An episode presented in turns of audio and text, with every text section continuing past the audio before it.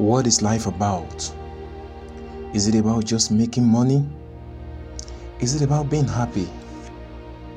Is it about finding your true love? Is it about conquering other nations? Is it about making a name for yourself? Is it about what you leave behind once you die?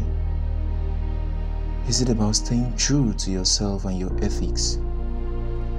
Is it about being good and kind to people around? Or is it about worshiping God? Is it about staying healthy or is it about good food? Is it about being smart? Is it about surviving? Is it about reproducing? Is it about being creative? Is it about alcohol? Is it about drugs? Or about beautiful women? Is it about plants and nature? Is it about saving someone or saving the planet? Is it about eating? Is it about drinking?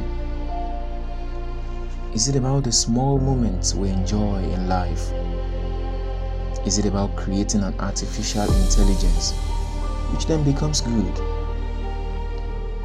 Is it about studying and learning every day for life?